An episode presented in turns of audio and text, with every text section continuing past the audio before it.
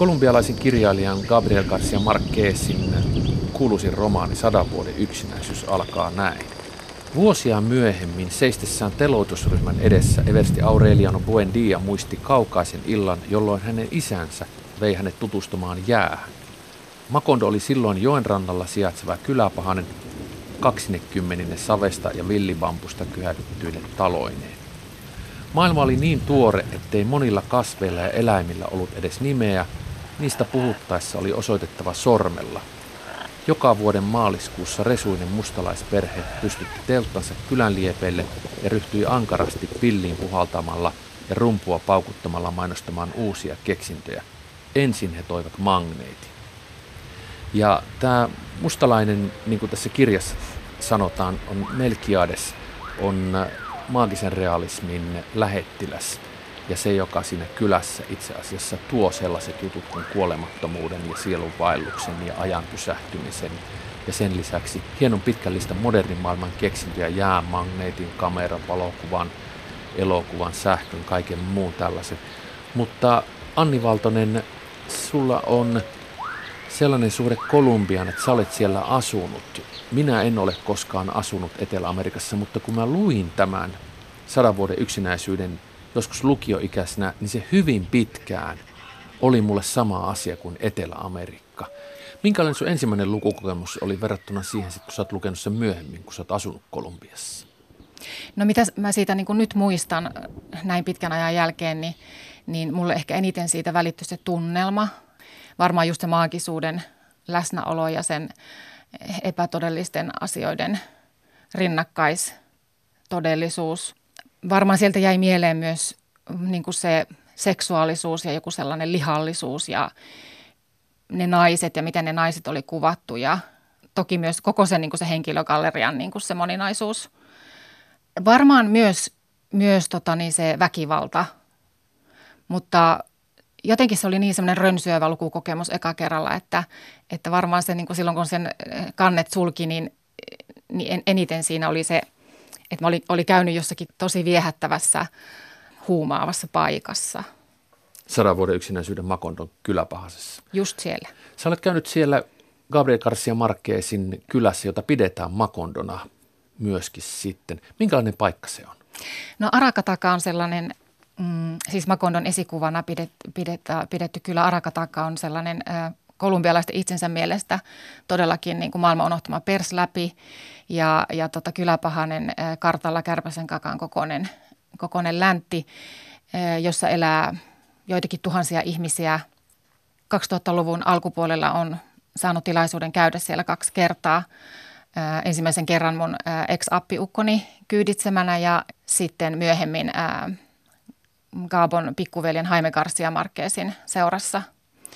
Molemmat kerrat on ollut tosi huikeita kokemuksia ja on saanut tuntea sen ylpeyden, mitä kyläläiset tuntevat nobelistia kohtaan ja sen, miten Aracataca on päässyt niin kuin Macondona maailmankartalle.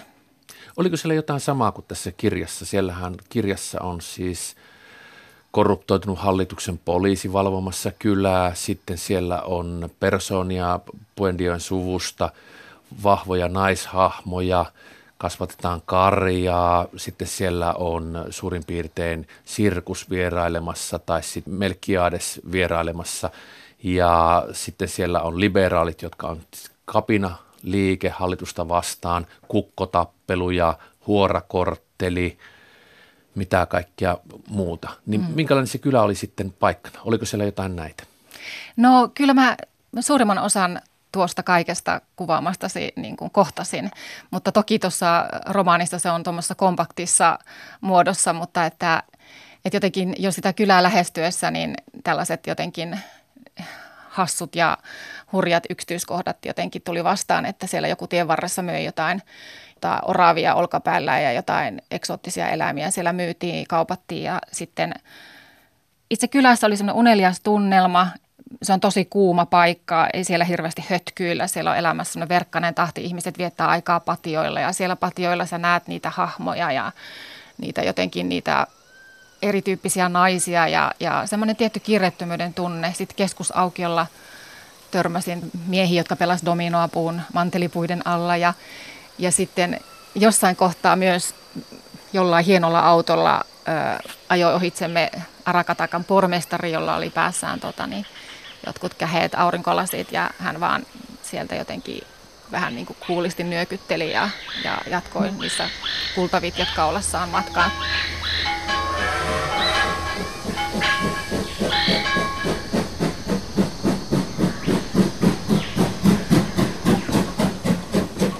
Pitkään tavallaan sitä Kolumbian todellisuutta eläneenä ja seuranneena, niin toki siellä iso kertomus on kertomus siitä sodasta ja väkivallasta, mikä on jatkunut niin kuin näihin päiviin asti.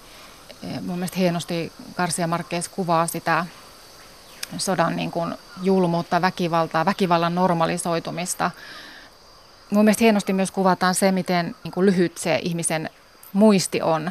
Että jotenkin se historia toistaa itseään, ja sehän tulee tässä monella tavalla esille, ei ainoastaan sen sodan kautta, mutta jotenkin tavallaan se kuvaus siitä, että ihminen ei pääse irti siitä kohtalostaan. Ja mulla jotenkin nyt toisella, tai en tiedä monella lukukerralla nyt jäi jotenkin koskettavaksi se kohta, kun mä itse tavallaan olin lukenut pitkään tätä romaania sillä tavalla, että kun Eversti Aureliano Buendía kuvataan miehenä, joka ei enää niin kuin, jolla ei enää tunteita, että sota on niin kuin vienyt häneltä kaikki tunteet. Helppo ajatella se niin, että miten sota niin kuin muuttaa ihmisiä. Ja mä oon nähnyt sen elävässä elämässä, miten tavallaan pitkä sotatila ja pitkä tavallaan semmoinen väkivallan niin kuin realiteetti muuttaa ihmistä. Eli tavallaan se, että jotenkin henkilökohtaisesti on kokenut sen, että Kolumbiassa, jos sä oot mistä tahansa niin kuin väkivaltaisessa tilanteessa, mutta jos sä et ole kuollut, niin sanotaan, että pero que bueno que no pasó nada, eli hyvä, että ei tapahtunut mitään.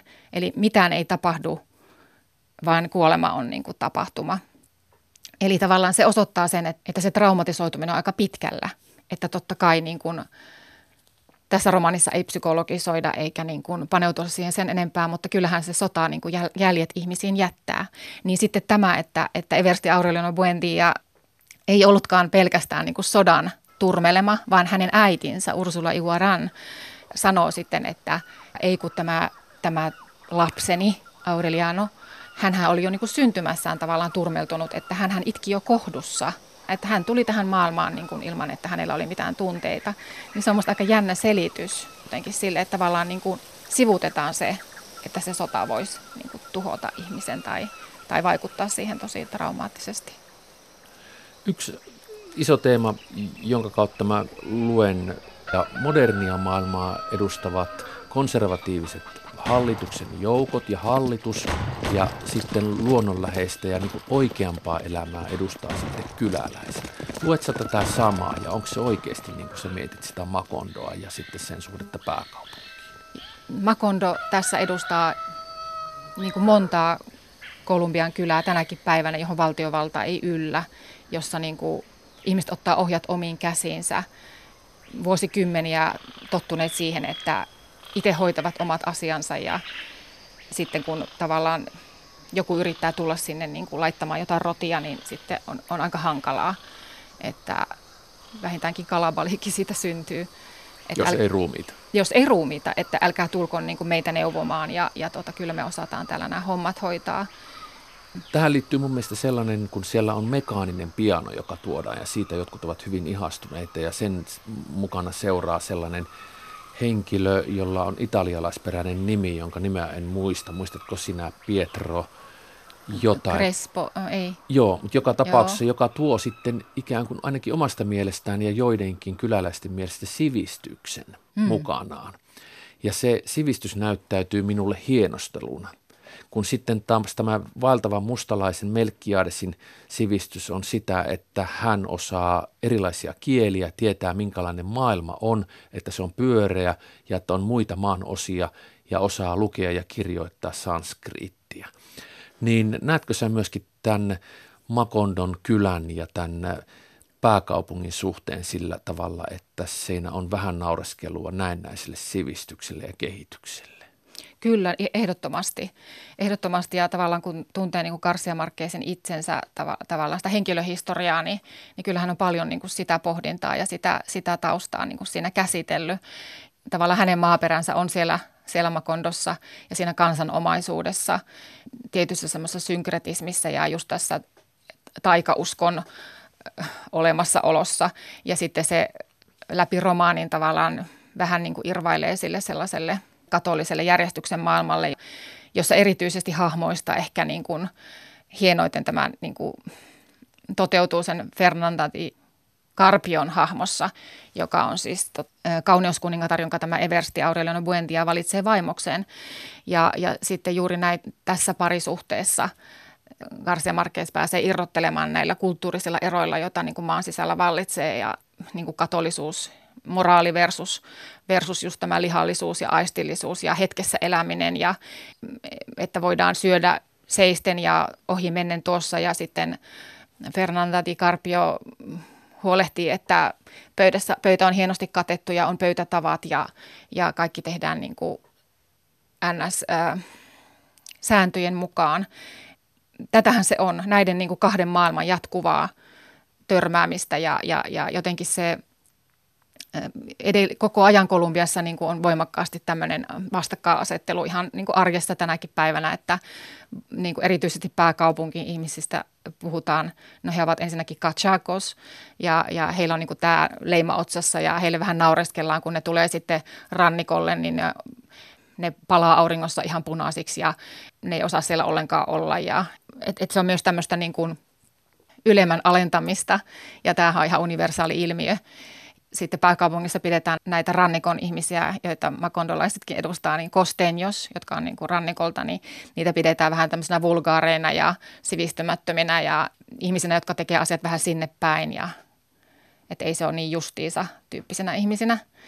Niin musta tämä on hauska, koska tätä tämmöistä rinnakkaiseloa pystyy niin kuin tavallaan reflektoimaan niin kuin myös tälleen niin kuin Suomen sisältä, ja niin kuin, että nämä on täysin universaaleja niin kuin kuvioita, että miten tavallaan erilaiset mentaliteetit kohtaa ja elää yhdessä, ja se on tosi kiinnostavaa, ja García Márquez todella herkuttelee niillä. Mulle tärkeä hahmo tästä Buendían suvusta on tämä Eversti Aureliano Buendía, varmasti sen takia, että hän on tietynlainen keskushahmo, päähenkilö tässä hänen kauttaan, ja hän elää vanhaksi, moni tarina sitten tulee kerrottua ja hänessä kulminoituu monet eri asiat.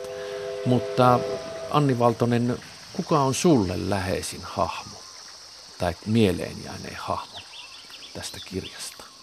No varmasti mieleen jääneimmät on kuitenkin ehkä sit niitä naisia. Ja varmaan siinä lukiessa on pohtinut niinku sitä erilaista naiseutta ja mitä kirjailija heidän kautta tuo esille. Ja helpompi tosiaan ehkä samaistua, että Úrsula Iguarán on sen tyyppinen nainen, joita on ehkä tuolla päin maailmaa aika paljon kohdannut, tämmöinen aika niin kuin jopa koneistettu nainen, joka niin kuin hallitsee kaiken ja pyörittää perhettä ja on semmoinen niin kuin taustalla oleva moniosaaja, joka niin kuin, jonka silmä niin kuin liikkuu kaikkialla ja tällainen sitkeä sissi. Tuossa ihan kirjan loppuosassa kuvaan astuu Amaranta Ursula, joka on ensimmäinen Buendiojen jälkeläinen, joka sitten lähtee Eurooppaan opiskelemaan. Ja jotenkin kun hän sitten palaa sinne Macondoon, oliko se nyt katalaanimiehensä kanssa, joka tapauksessa eurooppalaisen miehen kanssa, niin jotenkin se että hän on ensimmäinen nainen, joka tulee siihen yhteisöön, jossa yhdistyy niin moni asia, että hänessä on jotenkin tämmöinen niin kuin rohkeus lähteä siitä omasta maailmasta ulos, mutta sitten hän kuitenkin omaa niitä niin kuin siellä yhteisössä arvokkaana pidettyjä taitoja ja on semmoinen niin kuin sosiaalisesti lahjakas ja jotenkin silleen niin kuin nainen, joka todella seisoo niin kuin omien jalkojensa päällä ja uskaltaa tehdä omia ratkaisuja. Ja toki niissä muissakin naishahmoissa on näitä, mutta yleensä ne on aina niin kuin vaan niin kuin joku näistä ominaisuuksista. Tämmöistä Amaranta Ursulassa yhdistyy moni näistä tämmöisen niin kuin tavallaan vahvan naisen piirteistä. Monessa naisessa on just joko on sellainen, että on vahvasti seksuaalisuuttaan toteuttava nainen, tai sitten just tämmöinen kodin hengetär tai niin kuin Fernanda del Carpio, tämmöinen syvästi uskonnollinen tiukkis. Ne on ehkä sitten kuitenkin yksittäisenä hahmoina yksiulotteisempia. Että musta hienosti tässä lopussa tavallaan tuodaan näyttämölle vielä yksi naishahmo, jossa niin kuin on jotenkin ehkä useampia puolia samassa naisessa. Mulle yksi merkittävä asia tässä on tämä maaginen realismi, josta jo pikkasen puhuttiinkin, ja siihen liittyy niinkin luonnollinen asia kuin vesisade. Tässä 100 vuoden aikana sataa yhteen putkeen yhdessä vaiheessa 4 vuotta, 11 kuukautta ja 2 päivää sadetta. Sillä päästään amerikkalaisesta banaaniyhtiöstä eroon, kun banaanin viljeleminen ei siellä enää kannata ja kylä jatkaa sitten rauhallisempaa elämää kuin sen banaaniyhtiön aikaa. Mutta mikä on sulle ihmeellisin asia tässä 100 vuoden yksinäisyyskirjassa? Niitä on paljon. Yksi hieno kohtaus, mikä tulee heti mieleen, on tämä remedios, kauniin remedioksen taivaaseen astuminen ja ne lentävät lakanat. Siihen kohtaukseen kytkeytyvä taianomaisuus. Ehkä se kuvana on sellainen, joka on jäänyt mieleen moneksi vuodeksi, mutta se ei ehkä nyt ole ihmeellisintä, mutta kuvana vahva. Sen lisäksi tietenkin siansaparo persissä syntyvät lapset ja jotenkin niin kuin sekin yksi esimerkki sellaisesta hervottomasta mielikuvituksesta ja uhkakuvasta, mikä varmaan nousee myös sieltä ihan arkitodellisuudesta, miten García Márquezia on kasvatettu. Eli on peloteltu tällaisilla yliluonnollisilla asioilla, että jos teet niin ja näin, niin sitten kuollut setäsi tulee ja tekee sitä ja tätä. Ja jos harrastat sukurutsaa, niin sitten saat lapsen, jolla on siansaparo takapuolessa. Ja näin tosiaan romaanissa tapahtuu. Ja jotenkin se yksi jännittävä on tietenkin nämä Eversti Aureliano Buendían 32 sotavuoden aikana siitetyt pojat, jotka sitten yhtenä kauniina päivänä tulevat tapaamaan isänsä. Ja kaikilla on eri äiti. 17, kun näitä Aurelianoja nyt on. Ja sitten kun heidän otsaansa laitetaan tämä tuhkaristi, niin sehän ei siitä sitten pois enää lähde, että he ovat merkittyjä miehiä sitten loppuelämänsä. Sitten on tämä hurja kohta, missä Eversti Aureliano Buendía merkitään sydämen ympärille se rengas. Eetterillä vai millä se lääkäri merkitsee sen? Lääkäri merkitsee sen, että kun Aureliano Buendía haluaisi päättää päivänsä, että mihin kohtaan se luoti varmiten hänet tappaa. Ja sitten paljastuukin, että lääkäri on huijannut häntä ja ainut kohta, mistä kun luoti menee läpi, niin ei tapahdu yhtään mitään. Ja niin onhan se on myös mun mielestä todella hieno ja sellainen hämmästyttävä hetki siinä romaanissa. Vau, mikä keksintö. Ja totta kai siis ylipäätään se, että ihminen, joka on jo niin kuin täysin loppu tavalla tai toisella, niin sitten vielä niin kuin nousee henkiin uudelleen ja elämä jatkuu. Ja jotenkin sellainen... Se ehkä niin kuin antaa semmoista lohdullista kuvaa niin kuin elämästä, että voi tavallaan syntyä uudelleen ja se, mitä elämässä on tapahtunut, niin sitten kuitenkin jotenkin hyväksytään osaksi sitä elämän jatkumoa ja sulle annetaan vielä uusi mahdollisuus. Ehkä tässä romaanissa kaiken kaikkiaan on semmoista eetosta, että hyvinkin erilaiset ihmiset jotenkin otetaan porukkaan ja ihmisillä on elämässä erilaisia vaiheita ja jotenkin ajatellaan, että ihminen on niin kuin aika lähellä eläintä kuitenkin, että jotenkin sitä eläimellisyyttä ja lihallisuutta ja seksuaalisuutta juhlitaan tässä, kuvataan niin kuin hyvinkin verevällä tavalla ja erilaisia tapoja rakastella ja haluta ja ihailla ja tähän kyllä mahtuu ihan tosi paljon.